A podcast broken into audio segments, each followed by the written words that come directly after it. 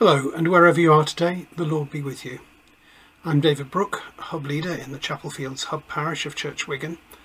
It's uh, Monday, the 4th of May, and our passage today is Acts chapter 12, 1 to 19. The reflection is written by Christiane Cook. So, first, our passage. About that time, King Herod laid violent hands upon some who belonged to the church. He had James, the brother of John, killed with the sword. After he saw that it pleased the Jews, he proceeded to arrest Peter also. This was during the festival of unleavened bread. When he had seized him, he put him in prison and handed him over to four squads of soldiers to guard him, intending to bring him out to the people after the Passover.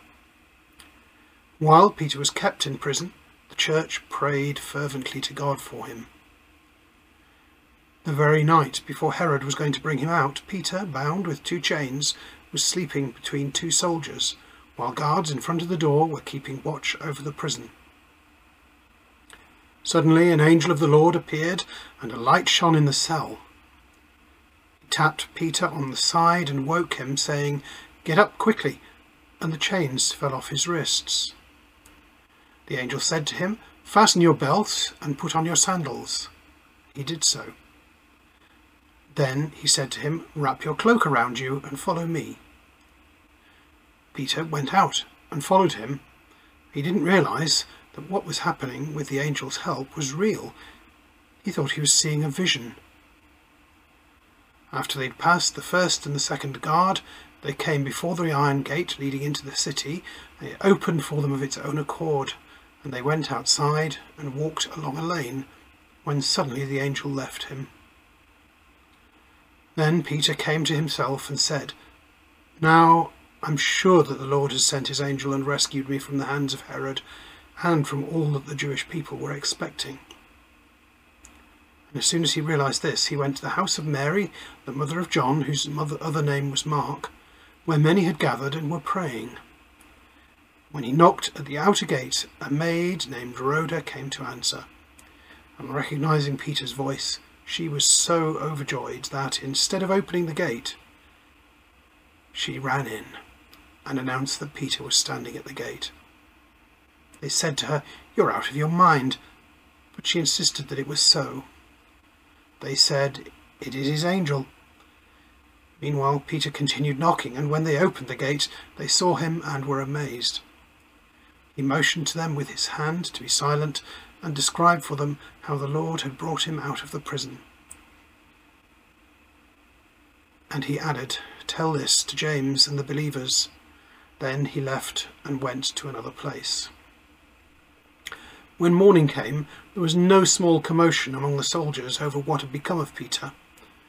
When Herod had searched for him and could not find him, he examined the guards and ordered them to be put to death. Then he went down from Judea to Caesarea and stayed there. For the word of the Lord. Thanks be to God. Christiane writes, The first thing that strikes me about this passage is that it's framed by death.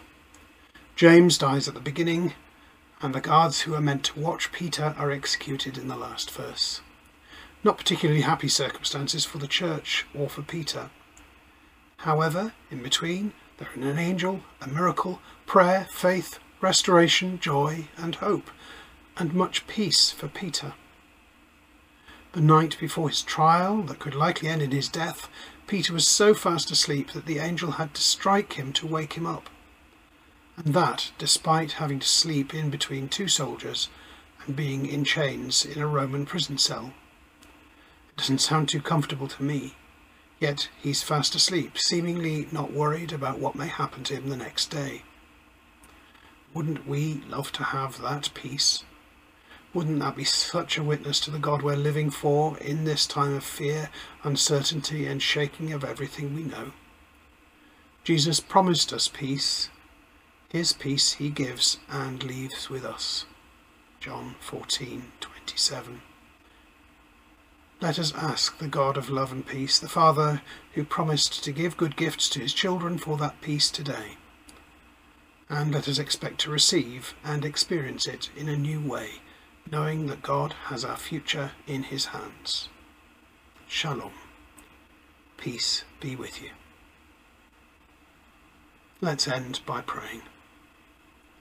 Together with the disciples of Jesus across Wigan, throughout Liverpool Diocese, and around the world, we pray in the words that Jesus taught us Our Father, which art in heaven, hallowed be thy name.